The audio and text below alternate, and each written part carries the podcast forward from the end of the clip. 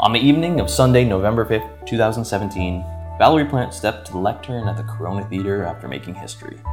Addressing the crowd of Projet Montréal volunteers and supporters, Plante offered reassurances to the city's business community.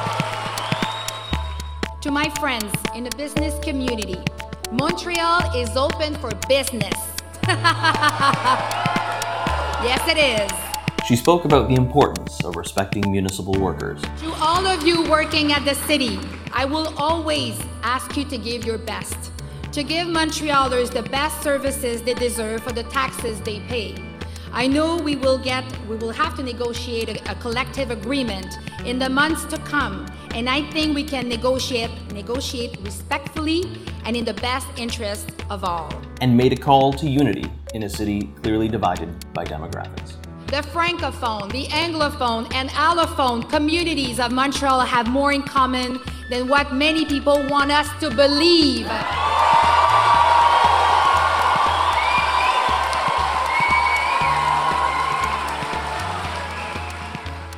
Let that be a lesson. We made history together, we did it together. Plante had made history, becoming the first female mayor in Montreal's 375 year history. Her path to the mayor's office started at a junction in the history of her party, Projet Montréal, which had served as the center left conscience of City Hall for nearly a decade. She helped to transform the party and turn it into an electoral force that was primed and ready for the 2017 municipal election. Well, I mean, since I started my political career, I've always been the underdog. But every single time I've been, you know, standing strong. Uh, I, I, was, I, I've been able to surround myself with qualified people that are able to push me forward. So it's okay. I'm okay with that. But now here I am, and people decided to give me their trust. So it's fantastic. Seven months later, researchers from across Canada gathered at McGill University to consider the impact of Plante's victory and the political situation in the province's capital, Quebec City, where incumbent Mayor Régis Labeaume was able to fend off challenges from both the left and the right. Here today are reflections on the Montreal municipal elections of 2017 and the complex, dynamic, and entirely unique municipal scene in Quebec. In considering gender, nationalism, and split ticket voting, we reflect on the changing nature of local politics in Montreal and Quebec City and try to understand what the future holds. I'm Chris Earle, and this is the CSDC Podcast.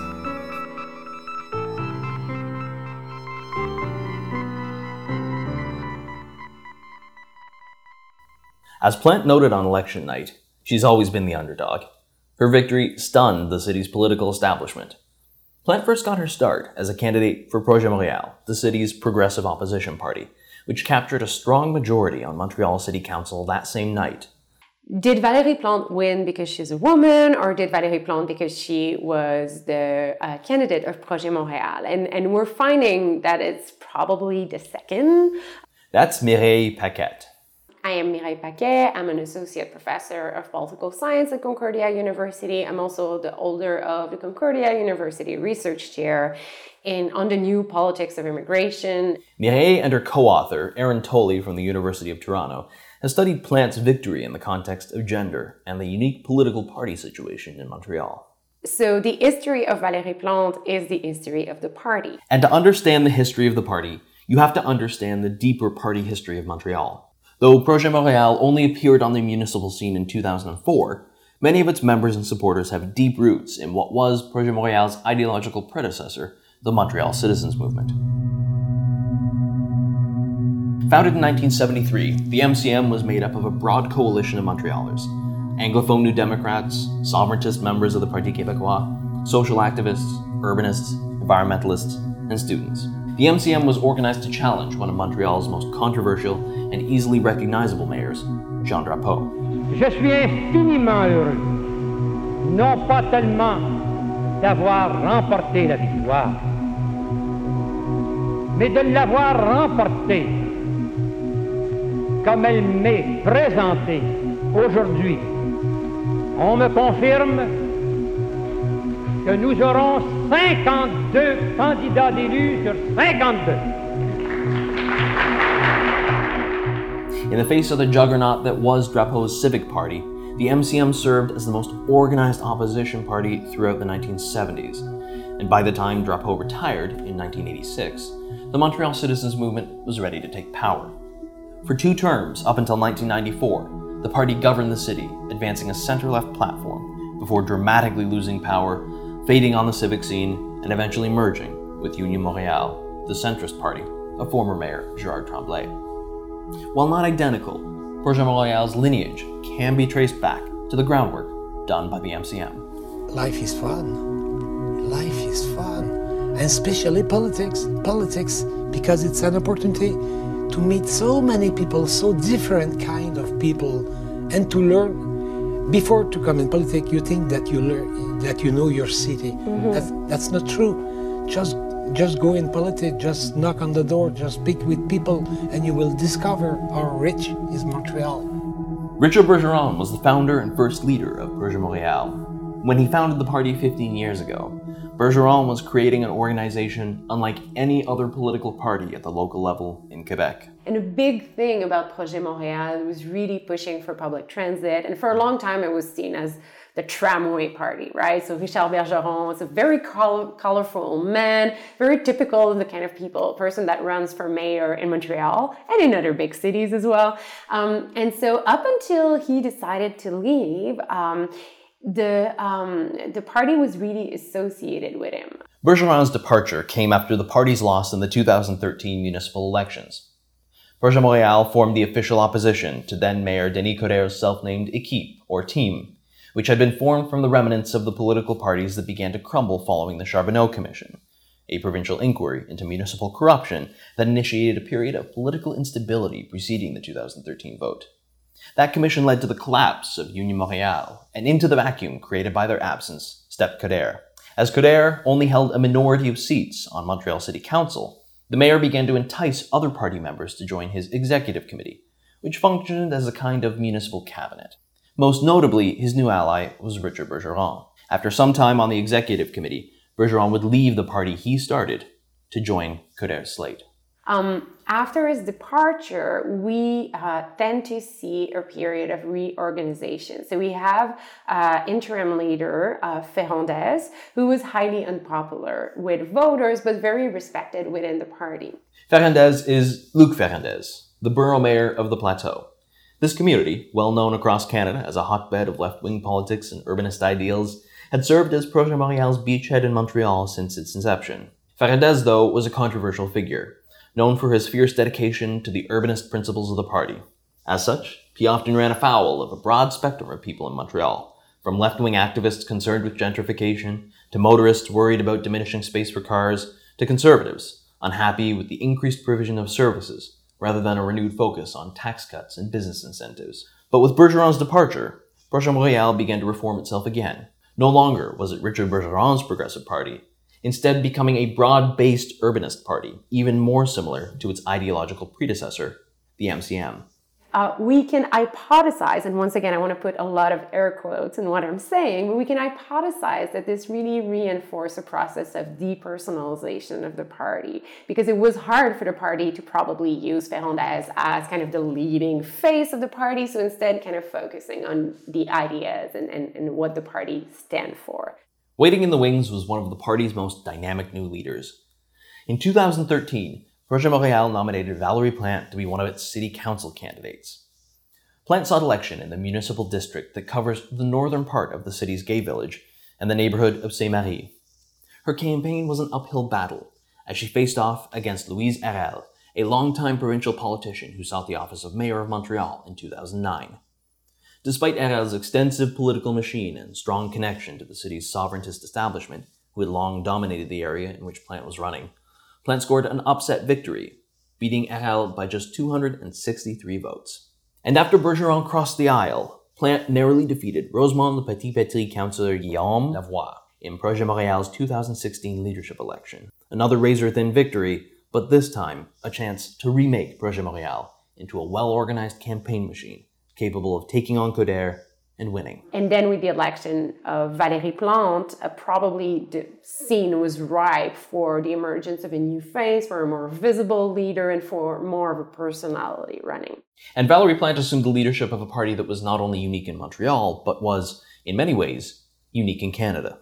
Projet Montréal is not structured like a typical um, political party at the municipal level, level in Quebec and in Canada. So it's a party that has um, a clear mission statement. It's a party that has a clear democratic structure. So not only is the party platform being voted uh, by all of its members, but there are riding associations that select candidates uh, at the local level. And that makes it very different than, let's say, Équipe Coderre and other parties. And while this party structure is similar to that of the large parties at the federal and provincial levels in Canada, it was difficult for voters to draw comparisons between Plante and Projet Montréal and other parties. This wasn't the case for her opponent, Denis Coderre, who is himself a former Liberal MP and federal cabinet minister. There was more ambiguity for Valérie Plante uh, compared to Denis Coderre, where it was clearly associated with the Liberal Party. Jean-François Daoust, postdoctoral fellow at McGill University. In fact, 60% of uh, voters uh, associated Coderre with the Liberal Party of Quebec, and uh, an even more, an even um, greater proportion of uh, voters identified him with the Liberal Party of Canada. In the case of Valérie Plante, we, we must first look at the proportion of don't know, of people who who can't uh, tell, who do not know which um, which party she would be associated with, and this proportion is much higher for Valérie Plante. It's 35%, more than one third of voters uh, were not able to associate Valérie Plante with a party. But the party that receives the, the more association is Québec Solidaire. So about 20% of people uh, thought that uh, Valérie Plante was a uh, Québec Solidaire.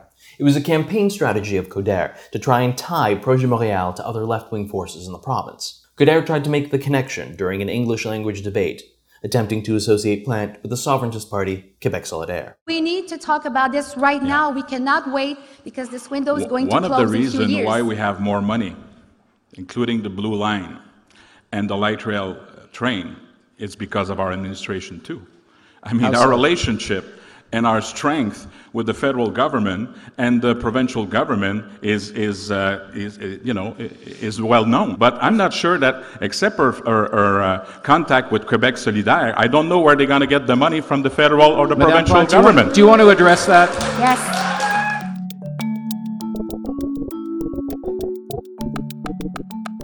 Jean-François Daoust, in looking at the connections between nationalism and progressivism at the local level in Quebec, found similarities with how voters would parse the issues when voting at other levels. Yeah, well, uh, this is uh, quite uh, common, I would say, in Quebec politics. Um, so it's a typical voter, or, or in that case, a, a candidate, uh, would be seen as being nationalist or even sovereigntist, but uh, first and foremost a leftist or a progressive. And uh, this is the case of, um, of federal voters who identify as, uh, as sovereigntists but will vote for the NDP because, yes, they support Quebec independence, but in other level uh, than the provincial level, which is where the secession could appear, uh, could be done, sorry, um, they, uh, they, they are first and foremost uh, leftist. So when municipal voters were going to the polls, were they voting on sovereigntist or federalist issues? Or were they voting on left wing or right wing politics? What cleavage is more important? Is it the left right cleavage or is it the, the, the, the national question? Mm-hmm. So, if we think in those terms, I would say that in Montreal, um, both cleavage were uh, as important. Um, both cleavage were about uh, 12 percentage point. Uh, so when you uh, look at someone who um, who is very uh, opposed to Quebec sovereignty to someone who is very favorable, uh, that individual is 12 percentage point more likely to vote for Valérie Plante. And on the other end, when you look at someone who is um, at, who is uh, at the extreme left on the political spectrum, compared to someone who has, is at the extreme right, it's, it's also about 12 percentage point, point uh, less likely um, to vote for Valérie Plante. So rightists are less likely to vote for Valérie Plante, and people who support uh, Quebec independence are more likely to vote for Valérie Plante. And uh, of course, there is an interaction effect um, there uh, that is. Uh, if I if I am sovereignist and a leftist, I am more likely to vote for uh, Valérie Plante. But tying a local party in Quebec to a particular ideology or federal or provincial party is difficult, as the longevity of municipal parties and the way they operate is unique. The, the parties at the municipal level in Quebec uh, are weird. Charles Tessier, postdoctoral fellow in political science at McGill University. We usually don't use these, these words to describe such parties because in, in political science, partisanship has a really specific meaning. It's a it's an effective relationship, long term thing. Uh, but parties at the municipal level usually exist for a few. They, they are created by by candidates themselves, and the party disappear when the candidates stop running for mayor. Uh, so there are very few uh, parties uh, that last longer than a few elections. So so to start with, partisanship at the municipal level is weird. That lack of affinity means that voters may consider strong personalities over parties, and that has the potential to cause a phenomenon called split ticket voting. First of all, split ticket voting in general, it's when a voter choose two, uh, two candidates from two different parties for two positions. For so the, the best example for split ticket would be in the U.S. when when a voter votes for the president, a Republican president, for example, but a Democratic uh, House representative. Though from the available data, it doesn't seem that this was the case in Montreal or in Quebec City. The first thing that is really interesting is that the rate, the split ticket rate, is almost the same as anywhere else. So it's something roughly like something one in five voters split their tickets. Mm. And that's a rate that is observable pretty much in every other studies at mm. national and subnational level. The uh, split ticket rate was a little bit higher in Montreal than in Quebec City because we studied both cities. Uh, but uh, yeah, th- that's comparable. So that's very interesting. Uh, the other thing is um, we included, uh, we tried to include a, an ideological variable. So we tried to, to test the strategic because the objective of, of the analysis was to was to test both both hypotheses. So is it strategic or is it uh, accidental?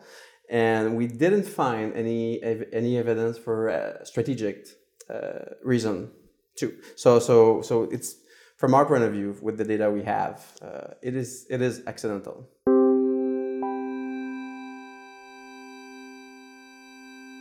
Well, what about gender? What role did it play in the campaign? Plante's victory was historic, though the way it was addressed during the campaign spoke to the delicate balancing act the party played, trying to acknowledge the importance of Plante's gender while simultaneously seeking to normalize the situation.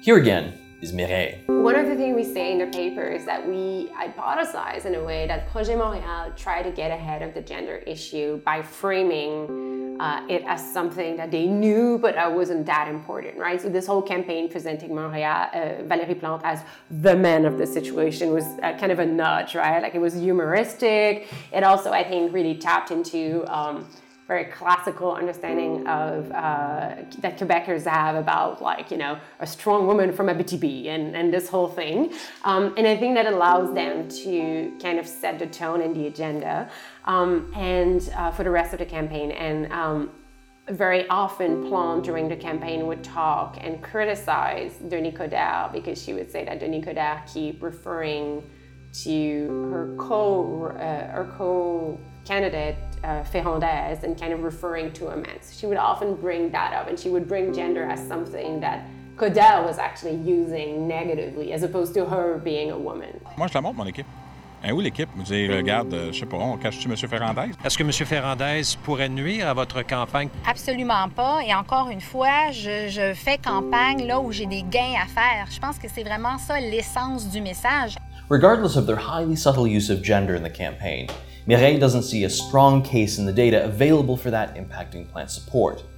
Still, Plante's election did come at a time when women's issues were becoming important locally. So the thing we can say for sure is that this was a good year for uh, a good election for women running, right? Um, so a couple of things that contributed to that. So um, the female um, council member in Montreal mobilized quite a lot in the two years prior to the election to get uh, parental leave, so maternity leave, um, which was not something that was available to them. Um, and so uh, that uh, had a lot of attention in the media and that really pushed for uh, more of a discussion about that. Changes were made, uh, including you know changing the rules, so allowing women to take some time off if they had a child, but also simple things like allowing women to breastfeed in city council, which was not allowed, and, and simple things like that.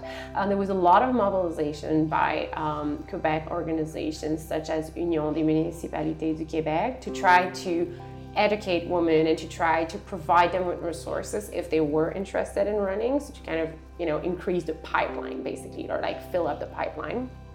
Um, and a lot of activities also occurred at the Montreal level uh, when it comes to that. So um, we see that it's, you know, there is just that presence. And I think that both parties were very cognizant of this changing normative context around who, uh, who should run and whether it would be important to have gender balance, gender parity. Um, but whether that translated into voting behavior, it's a really hard thing to say. So while there's little evidence pointing to gender having a strong impact on the election results, it seems as though Plante's victory might simply be due to her running a stronger campaign. There's also just the fact that Equipe Coderre did not run a very effective campaign, right? And there's been a lot of people of the party since then that have come up in the media to talk about how disorganized the campaign was, how little information was provided to candidates. So there's just also a difference in that, right? Like maybe the story, and we're entertaining this idea, maybe the story is not that Valérie Plante won, but that instead Coderre lost, right? And um, what's interesting in closing for us is that after the fact, gender was primed in the media as something that was important, right? So, oh, all of a sudden, this is the first uh, woman mayor, and this is a great achievement. Don't get me wrong, and it's it's exciting, and there's so many good things that can come out of it. But was that really the thing that made it? It's hard to say. But even if the hard data on the issue isn't there, Mireille knows from her own experience that the demographics of candidates are changing. I mean, it's interesting, right? Because I was involved in a lot of the work leading to uh, the change for paternal and, and, and, parental leave at the City of Montreal. And um, one of the things that we kept running into was a generational issue, right? So older women that had ran for council were not at all seeing this as an important thing, right? We're not seeing accommodation as being important. Um, and we realized that the reason why they did not see this as being important was that they decided to run much later in life right? So they had decided that once their kids were older they will they would run for office. And what we're seeing right now is that this seems to be changing and that a lot more women younger are entering into municipal politics at least in montreal and are kind of pushing the structure and the boundaries. Maybe in that case we'll have to wait for the 2021 municipal election to see if gender becomes an important and notable factor for voters.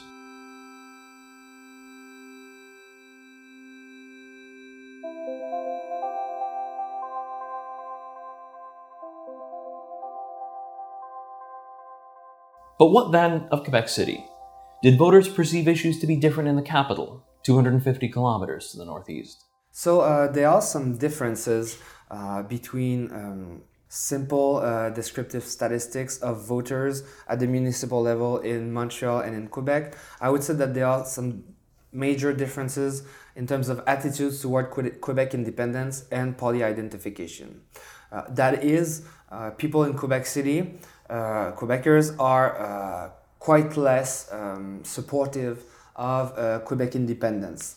Um, and this is quite consistent with the, the literature from uh, what we could expect. So for party identification, uh, there is um, more people who identify with the Coalition Avenir Québec, the CAQ in Quebec City, uh, compared to um, to Montreal. So, for example, if I look at uh, the, the, the, data, we can see that in Quebec City, 30% of uh, voters identify with the CAQ, while it, this proportion uh, is only 11% in Montreal. So, it's uh, three times more people who identify with the CAQ. Uh, in Quebec City. And in Montreal, the most striking result uh, is at the federal level, where um, the conservative uh, have much more support in Quebec City. In fact, 33%, one third of people in Quebec City identify with the Conserv- Conservative Party of Canada, while this is this proportion uh, lowers down to uh, 8% in Montreal. So, to sum up the differences in terms of uh, voters' attitudes, I would say that, simply put, that uh, Quebec is less supportive of Quebec independence and that um, conservative parties uh, do better in Quebec City. Voters in Quebec City also had a clearer idea as to who the candidates were and where they stood politically. This was especially true for uh, Gosselin, the most important challenger uh, of the incumbent Régis Labeaume. Uh, so Gosselin was clearly perceived as a rightist candidate.